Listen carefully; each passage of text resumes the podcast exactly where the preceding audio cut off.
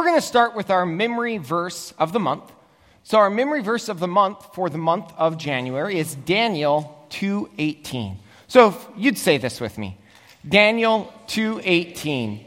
He urged them to plead for mercy from the God of heaven concerning the mystery, so that he and his friends might not be executed with the rest of the wise men of Babylon. Daniel 2:18. We'll dig into this a little bit as we go through the message today. But I wanted to start by asking you to take a second and just think about all of the places in our world where one might be tempted to draw on man's wisdom, or places where man's wisdom has been pitted against God's wisdom in our world. Think about it creation versus the Big Bang Theory. How about other things? Marriage. Is it between one man and one woman? What about things like abortion, euthanasia, the transgender movement? There are all sorts of places where man's wisdom is pitted against God's wisdom. And the thing I want to tell you is that it's not dumb people that are coming up with these ideas. These are very smart people. The problem is they're not God. And these people don't have the wisdom of God Almighty. So today, as we dig into Daniel chapter 2, we're going to see man's wisdom contrasted with God's wisdom. And I want you to just sort of see how that plays out. When we truly rely on God's wisdom, God blesses abundantly. The problem, the problem is not that people don't think. The problem is that people trust in themselves instead of in the God of the universe. So we need to trust in the wisdom of God as we go through life. And so we're going to see today in the text that there is a supernatural reality. The supernatural is real. It is something that happens, it is something that exists. But we have an incredible access because of that to the toolbox of God. So go ahead and turn your Bibles to Daniel chapter 2. And let me remind you what happened in Daniel chapter 1. In Daniel chapter 1, what we saw was Daniel and his three friends were in the nation, the kingdom, really the empire of Babylon. They served as royal advisors because they were found to be 10 times wiser than all of the people who had grown up in Babylon. But as we begin chapter 2, we're going to find ourselves wondering find ourselves really asking a question How do these four followers of God continue to impact their nation, continue to impact the world in which they found themselves? What is it that followers of God can do to have a great impact? So let's read Daniel chapter 2. We won't go through all of it here, we'll sort of break it up. It's a long passage. And it's the sort of passage when I first read it, I thought, oh, great. So, how am I going to turn this into applications? But I think, I think there's some good applications here. So, let's read Daniel 2, starting in verse 1 and through verse 16. It says, In the second year of his reign, Nebuchadnezzar had dreams. His mind was troubled, and he could not sleep. So the king summoned the magicians, enchanters, sorcerers, and astrologers to tell him what he had dreamed. When they came in and stood before the king, he said to them, I have had a dream that troubles me, and I want to know what it means. Then the astrologers answered the king, May the king live forever. Tell your servant the dream, and we will interpret it. The king replied to the astrologers, This is what I have firmly decided. If you do not tell me what my dream was and interpret it, I will have you cut into pieces and your houses turned into piles of rubble. But if you tell me the dream and explain it, you will receive from me gifts and rewards and great honor. So, tell me the dream and interpret it for me. Once more they replied, Let the king tell his servants the dream, and we will interpret it. Then the king answered, I am certain that you are trying to gain time because you realize that this is what I have firmly decided. If you do not tell me the dream, there is only one penalty for you you have conspired to tell me misleading and wicked things, hoping the situation will change. So then, tell me the dream, and I will know that you can interpret it for me. The astrologers answered the king There is no one on earth who can do what the king asks. No king, however great and mighty, has ever asked such a thing of any magician or enchanter or astrologer. What the king asks is too difficult. No one can reveal it to the king except the gods, and they do not live among us. This made the king so angry and furious that he ordered the execution of all the wise men of Babylon. So the decree was issued to put the wise men to death, and men were sent to look for Daniel and his friends to put them to death. When Arioch, the commander of the king's guard, had gone out to put to death the wise men of Babylon, Daniel spoke to him with wisdom and tact. He asked the king's officer, Why did the king issue such a harsh decree? Arioch then explained the matter to Daniel. At this, Daniel went into the king and asked for time so that he might interpret the dream for him.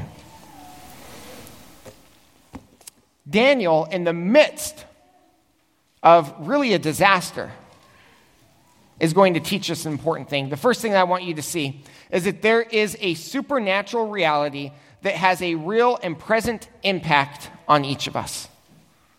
We need to understand, we need to realize that there is a supernatural reality out there.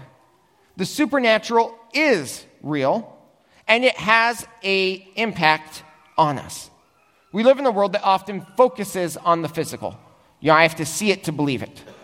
I need to be able to experience it, to feel it, to touch it, to perform science on it. But we need to find a balance. Because in reality, there is a supernatural.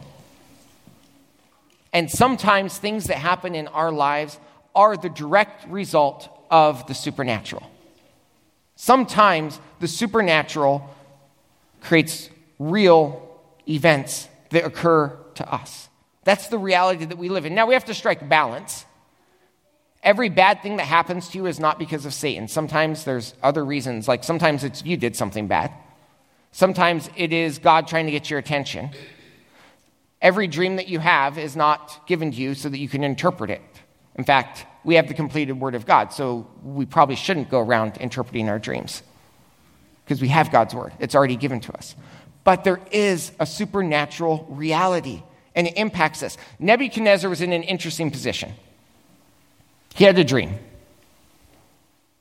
Whatever was happening, this dream troubled Nebuchadnezzar. He thought, There is more to this dream than I am seeing right now. There is more going on than what meets the eye. In reality, it all comes down to this simple fact that it's actually natural. It is natural to look for meaning beyond the natural. This is something that's sort of built into us. Because there's a supernatural reality, it's natural for us to look into meaning beyond the natural. I'm not saying that every dream, every feeling, or anything like that is a message from God to you. No. You own, if you don't own and you'd like to own one, you can ask us about it. We'll give you one. You own God's message to you. You don't have to go looking for dreams. But at this time, Nebuchadnezzar was given a message. There is a natural tendency to look beyond the natural, but we must be careful because there are some who will happily take advantage of our natural tendency to look beyond the natural. In the text, we see that there are charlatans. Within the group, within the ranks of the Babylonian court, there were a number of astrologers, sorcerers, and enchanters. And these individuals sought to take advantage of the supernatural. The text makes it very clear to us that they're charlatans. They did not possess special knowledge, but they were seeking to take advantage. So here's the situation that we must recognize there is a supernatural. There is a supernatural reality out there. God, angels, demons are all real. God, angels, demons all interact in our physical world. It exists, it's out there. We also must recognize, though, that there are people who will happily take advantage of us, who will happily use that for their own purposes. And unfortunately, unscrupulous attempts to take advantage of the supernatural, sometimes even paint God's people in a bad light. That's the reality.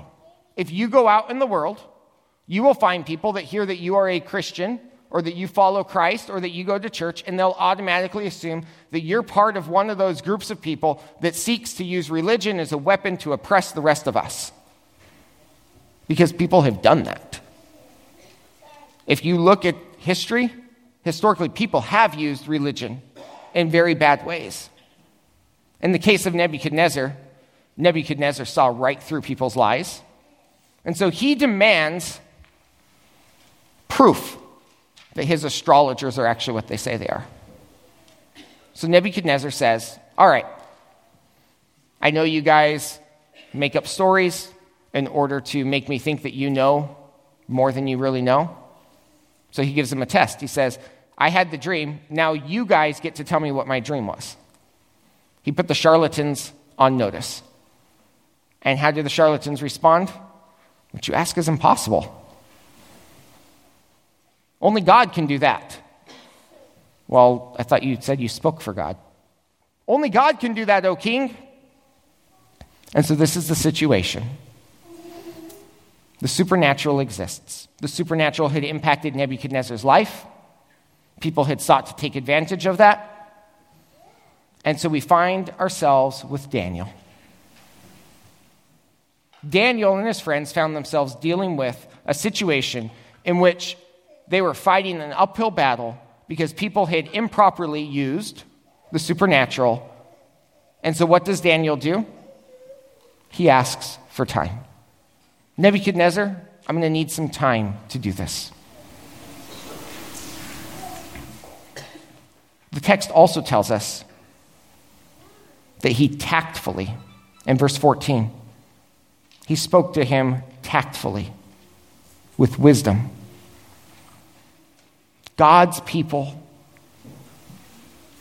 us, must draw on wisdom and tact as we interact in our world.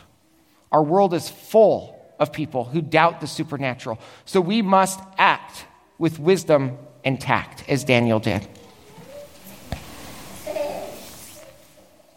I have to remind myself to slow down. That's, that's where my wisdom and tact needs to come in. I a lot of you know me well, you know that I, I don't like to wait for much of anything. I tend to, to be doing things quickly. I have to remind myself, hmm, you should pray before you hit send on that email. Hmm, you should go ask somebody else what they think before you respond to this. Acting with wisdom and tact. That's what Daniel did. And it paid dividends. So let's turn this into an action step early on in the text. Determine to tactfully and wisely interact with those who do not know God. We're going to find God's wisdom pitted against the world's wisdom here. The wise men of Babylon, the astrologers, the enchanters, the sorcerers, they had no idea what they were dealing with. So, what does Daniel do? He mocks them, criticizes them, ridicules them. No. He slows down asks for time, deals with it with wisdom and with tact. Let's continue reading, starting in verse 17. Then Daniel returned to his house and explained the matter to his friends, Hananiah, Mishael, Azariah. He urged them to plead for God, for mercy from the God of heaven concerning this mystery, so that he and his friends might not be executed with the rest of the wise men of Babylon. During the night, the mystery was revealed to Daniel in a vision. Then Daniel praised the God of heaven and said, Praise be to the name of God forever and ever. Wisdom and power are his. He changes times and seasons. He deposes kings and raises up others. He gives wisdom to the wise and knowledge to the discerning. He reveals deep and hidden things. He knows what lies in darkness, and light dwells with him. I thank and praise you, God of my ancestors. You've given me wisdom and power. You've made known to me what we have asked of you. You have made known to us the dream of the king. I want you to see, with the reality of the supernatural, there is a consequence, and that is that God's people have extraordinary tools at their disposal.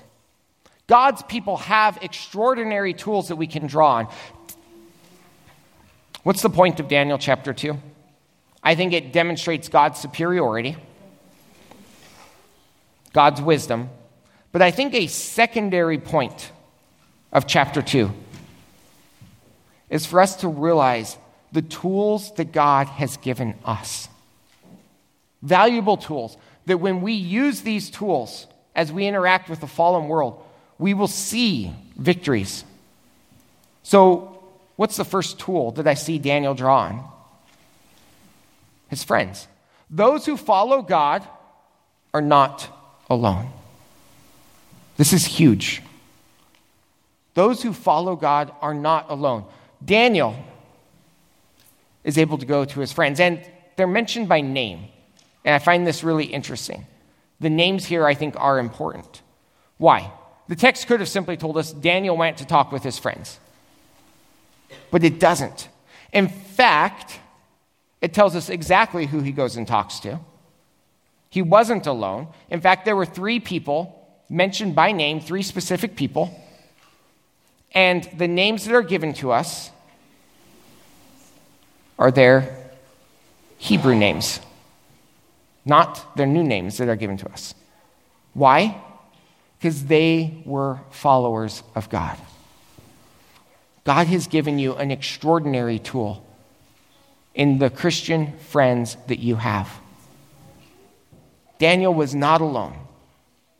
No effort of Babylon could erase the identity of Daniel and his friends. No effort of Babylon could remove Daniel's godly friends. So the text refers to them by their godly names. So what does Daniel do? Takes his problem to his friends. God has placed you in this church for a reason. Here, you have friends. Here, you can have relationship. We need to realize that we're not alone. And when trials come, we can turn to people who will support us.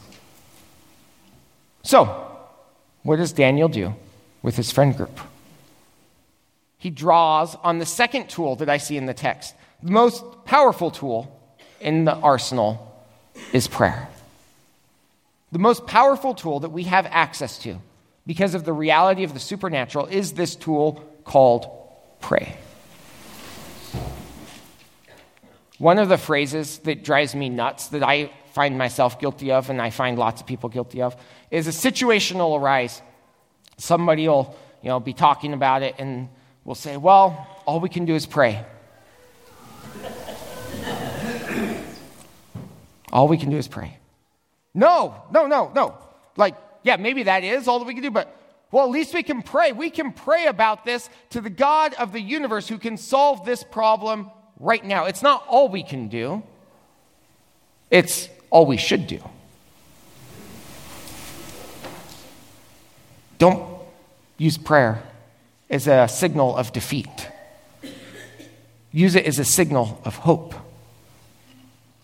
I want to draw your attention to the prayer. In particular, I want you to see the, the specific prayer given in Daniel 18, or more specifically, the absence of the specific prayer given. We're not told actually what Daniel prayed about. Or, sorry, we're, we're told what he prayed about. We're not told how he prayed about it. No, Daniel doesn't record for us exactly what he said. What we know is it doesn't look like he prayed that Nebuchadnezzar be struck down or removed from office or destroyed. No, the prayer itself isn't actually mentioned. What we are told is that they prayed. They asked that they might not be executed. God, save us. God, have compassion on us. And what happens, what is revealed, is that God answered the prayer. And I want you to look at verses 19 through 23 because while we're not given the exact words of the prayer, that's missing, we are given the exact words of the praise that follows the prayer. I think that's significant. because the glory begun belongs to God alone. And that is significant. I was struck by this as I studied the text. I was struck that I don't know exactly the words Daniel used to pray to God. I, I kind of wish I did. I will admit that. I wanted to know, you know, what was Daniel's magic prayer that brought him such victory? And I, it's not in the text. It'd be nice to know what it was. Like, what, what did he say? But you know what would happen? I'd focus on that. And what does God want my focus to be? On his glory. The prayer that we have recorded for us is a prayer of praise. A prayer that shows us that God is the God of wisdom and power. We see that God changes the unchangeable we see that wisdom and knowledge come from God. So, in light of this, I want to challenge us this week. I want us to be praying, but I want to challenge us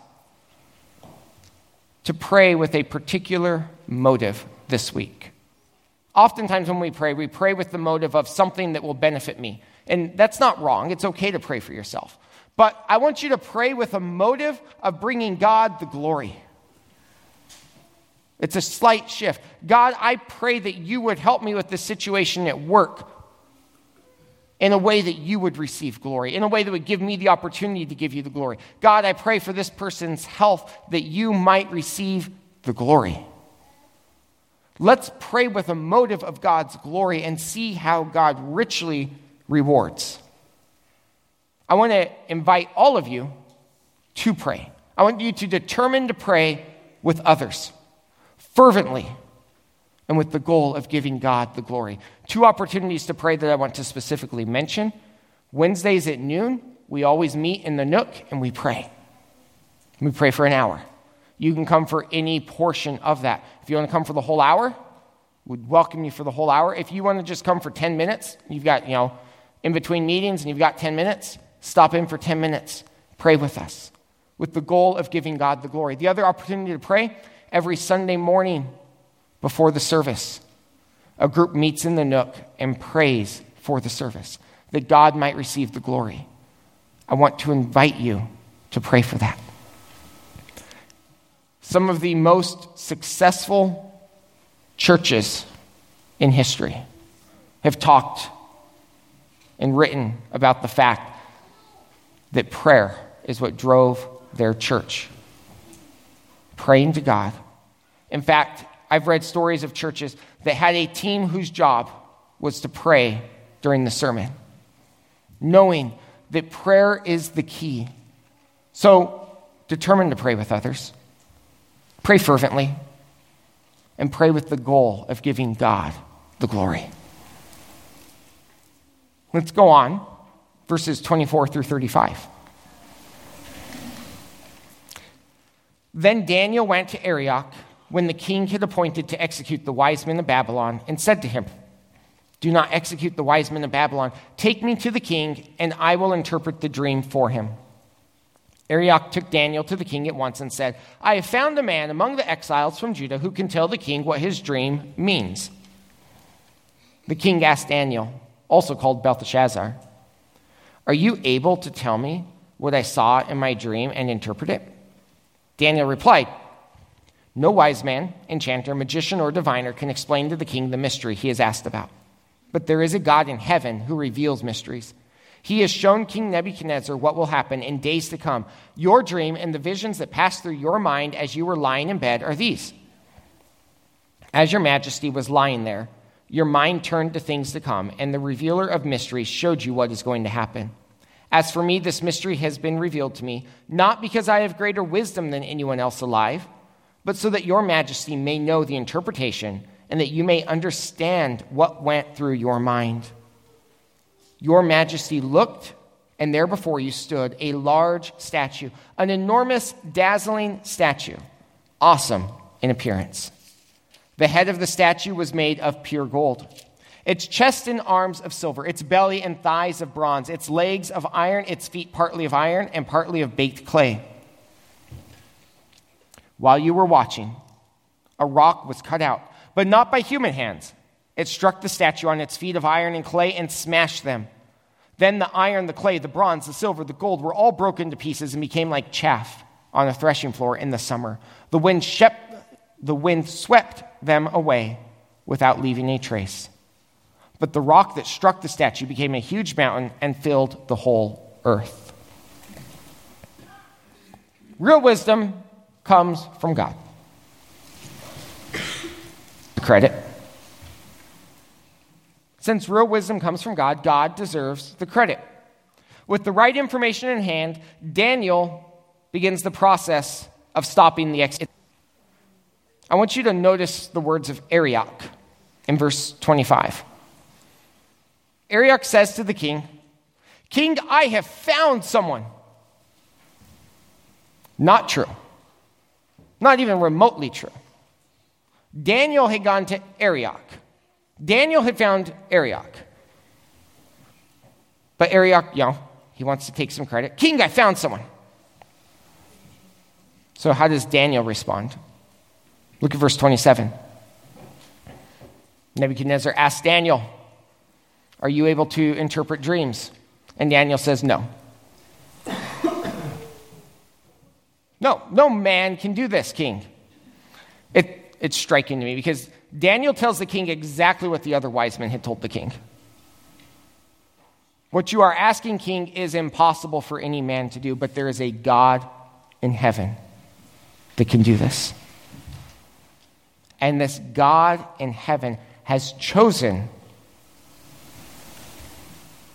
to do it for you, Nebuchadnezzar. Unlike the gods of Babylon, the real God can't be manipulated. The real God makes his own choices. And since real wisdom comes from God, God gives that wisdom to whomever, whomever he chooses. Real wisdom comes from God, and God gives it to who he chooses. And God was going to show Nebuchadnezzar what was about to happen because God had chosen to. God knows the mysteries of the universe, King. You can't manipulate him into telling you. You can't earn his favor. But, King, since God's chosen to reveal it to you, you can know. I love the way Daniel puts it or describes it. God didn't choose to work through me because I'm smarter than somebody else. No, He chose to work through me because He chose to do it so that you would know. God works through us not because of the tools that we bring to the job. God works through us because He chooses to work through us, through His grace. I often think, in fact, often, God chooses to work through us not because of the tools we bring to the job, but because of the tools that we don't have that He's going to bring to the job. You know, he says, I'm going to work through you in this because I know you don't have any tools, and I don't want your bad tools to mess up the job, anyways. It's true. This is how our God works. And in fact, since real wisdom comes from God, God gets to choose how that wisdom is communicated. For Nebuchadnezzar, the wisdom came through a dream. I have said it several times. I'm going to continue to say it, and you will hear it several times through this series in Daniel. We have the complete Word of God. Okay? We have the complete Word of God. This is how God now chooses to communicate through us. If you don't like it, tough luck. This is what God does. He works through His Word to communicate to us. And since wisdom comes from God, He gets to choose how it's communicated to us. In this case, God chose to communicate through his word, through a dream, and through his servant, Daniel. So, how do we respond to this? How do we take action? I want to encourage you set aside your wisdom, set it aside, and draw on the wisdom of God by making Scripture a priority in your life. Many of us have started a New Testament Bible reading plan. where we're reading through the whole New Testament in the year. If you have not started that and you want to, send me an email or send Chris Dejabe an email and we'll get you into that reading plan. It's been really powerful. But set aside your wisdom and draw on the wisdom of God by making God's wisdom a priority in your life. Let's keep reading. Let's finish out the chapter starting in verse 36. It says, This was the dream, and now we will interpret it to the king. Your majesty, you are the king of kings. The God of heaven has given you dominion and power and might and glory in your hands. He has placed all mankind and the beasts of the field and the birds of the sky. Wherever they live, He has made you ruler over them all. You are that head of gold. After you, another kingdom will arise, inferior to yours. Next, a third kingdom, one of bronze, will rule over the whole earth. Finally, there will be a fourth kingdom, strong as iron, for iron breaks and smashes everything. And as iron breaks things to pieces, so it will crush and break all the others.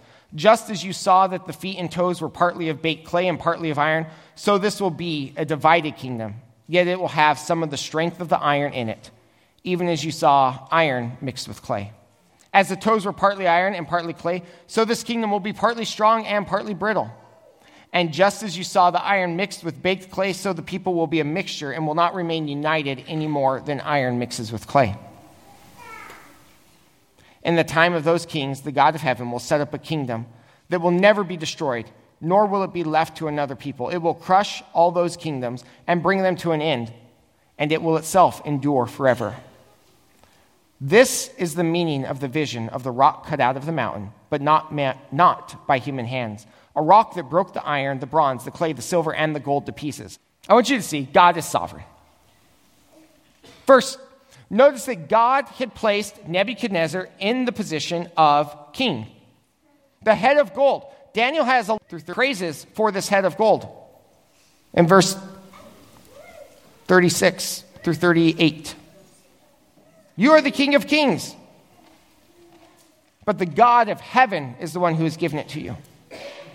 Yes, Nebuchadnezzar, you are great, but only because God is greater.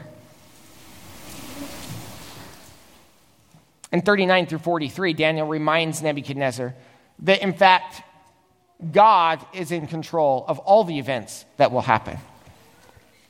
History is laid out before God, and He is in control of it. After Babylon, there would be three more major kingdoms. Scholars debate exactly what these kingdoms represent. And I'm not an expert, but I will give you my opinion, my position. I think the second kingdom is likely the Medo Persian Empire, which overthrew the Babylonian Empire. And it's possible that it being the chest with the two arms is representative of it being two nations that combined in order to do this. The belly and thighs made of bronze, I believe, represents the Greek Empire. In particular, under Alexander the Great, bronze is very, very strong. And so it makes sense for that to be the Greek Empire under Alexander the Great. At the time, the Greek Empire extended over what was known as essentially the entire world. In 63 BC, the Romans conquered the Greeks and formed the empire that was known for strength and power, ushering in what was known as the Pax Romana, or Roman peace. It was far from peace, it was ruled with an iron sword. But as time went on, the Roman Empire power began to reign, wane, and really fall apart. Two metals mixed together make a stronger alloy. Metal and stone mixed together make junk. And eventually the Roman Empire just sort of fell apart. But the point is not the empires here. The point is that God knew exactly what was going to happen, He ordained it. He is the one who is in control. But there's something else here in the text. A statue, we have another word for this idol. There is a tendency for us to overemphasize our human works. and our governments, our structures of society, our human constructions that we tend to idolize. We all do it. We all idolize our government in one way or another. And the point of verses 43 through 45 is to remind us that God will establish his eternal kingdom. I should say, I suspect that the 10 toes actually probably represent 10 kingdoms in a tribulation period that is to come. I think that we're not done with the statue yet. But after that, Isaiah chapter 2, verses 2 to 3, speaks of the mountain of the Lord being God's temple, being established in the highest of mountains. There is a time coming when God will establish his kingdom and will overthrow all kingdoms of this world. God is sovereign. And God wanted Nebuchadnezzar to know that he had put Nebuchadnezzar in that position of power. He would put other people in that position of power. And one day he would overthrow it all and establish his kingdom. I want you to think about chapter 2 for just a second in its context of following chapter 1. Daniel's life has been turned upside down. As a young, probably teenager, he is captured, hauled to a foreign country, told, forget everything you knew before, forget your gods, or God in Daniel's case, forget your culture, forget your temple, forget everything. God protects Daniel in chapter 1, but he's still a slave. Daniel is still a slave. Not only is Daniel still a slave, but in chapter 2, Daniel is a slave facing imminent execution. The reminder that God has for Daniel comes here at the end, and that reminder is that God will establish his kingdom. God will right all that is wrong. In the end, God wins. So, what's the action that we need to take? What do we need to be reminded of? We need to be reminded to worship God. Let's read verses 46 through 49. Then Nebuchadnezzar fell prostrate before Daniel and paid him honor and ordered that an offering and incense be presented to him. The king said to Daniel, Surely your God is the God of gods and the Lord of kings, a revealer of mysteries, for you were able to reveal this mystery. Then the king placed Daniel in a high position and lavished many gifts on him. He made him ruler over the entire province of Babylon and placed him in charge of all its wise men. Moreover, at Daniel's request, the king appointed Shadrach, Meshach, and Abednego administrators over the province of Babylon, while Daniel himself remained in the royal court. Worship God. That's ultimately our call. We have been promised God's kingdom. Jesus came to earth, died, paid for our sins, rose again, returned to heaven, but he is coming again and his kingdom will not end. That's the hope of Daniel 2. That's the realization of Daniel 2. God's wisdom is worth it because God wins in the end. So, what do we do? We pray we study His Word, and we faithfully continue to trust. Let's pray. Father, I thank you that you are in control, that you are the sovereign God of the universe, the one on whom we can depend, the one on whom we can trust. But Saying that is one thing, practicing it is something else. So I pray that you would teach us to depend on you, not our own wisdom, not the wisdom of the world. Teach us to come to you in prayer. Make that a priority in our lives.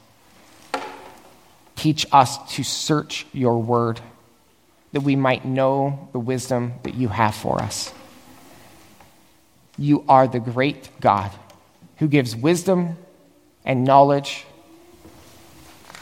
to who you choose through the ways that you choose.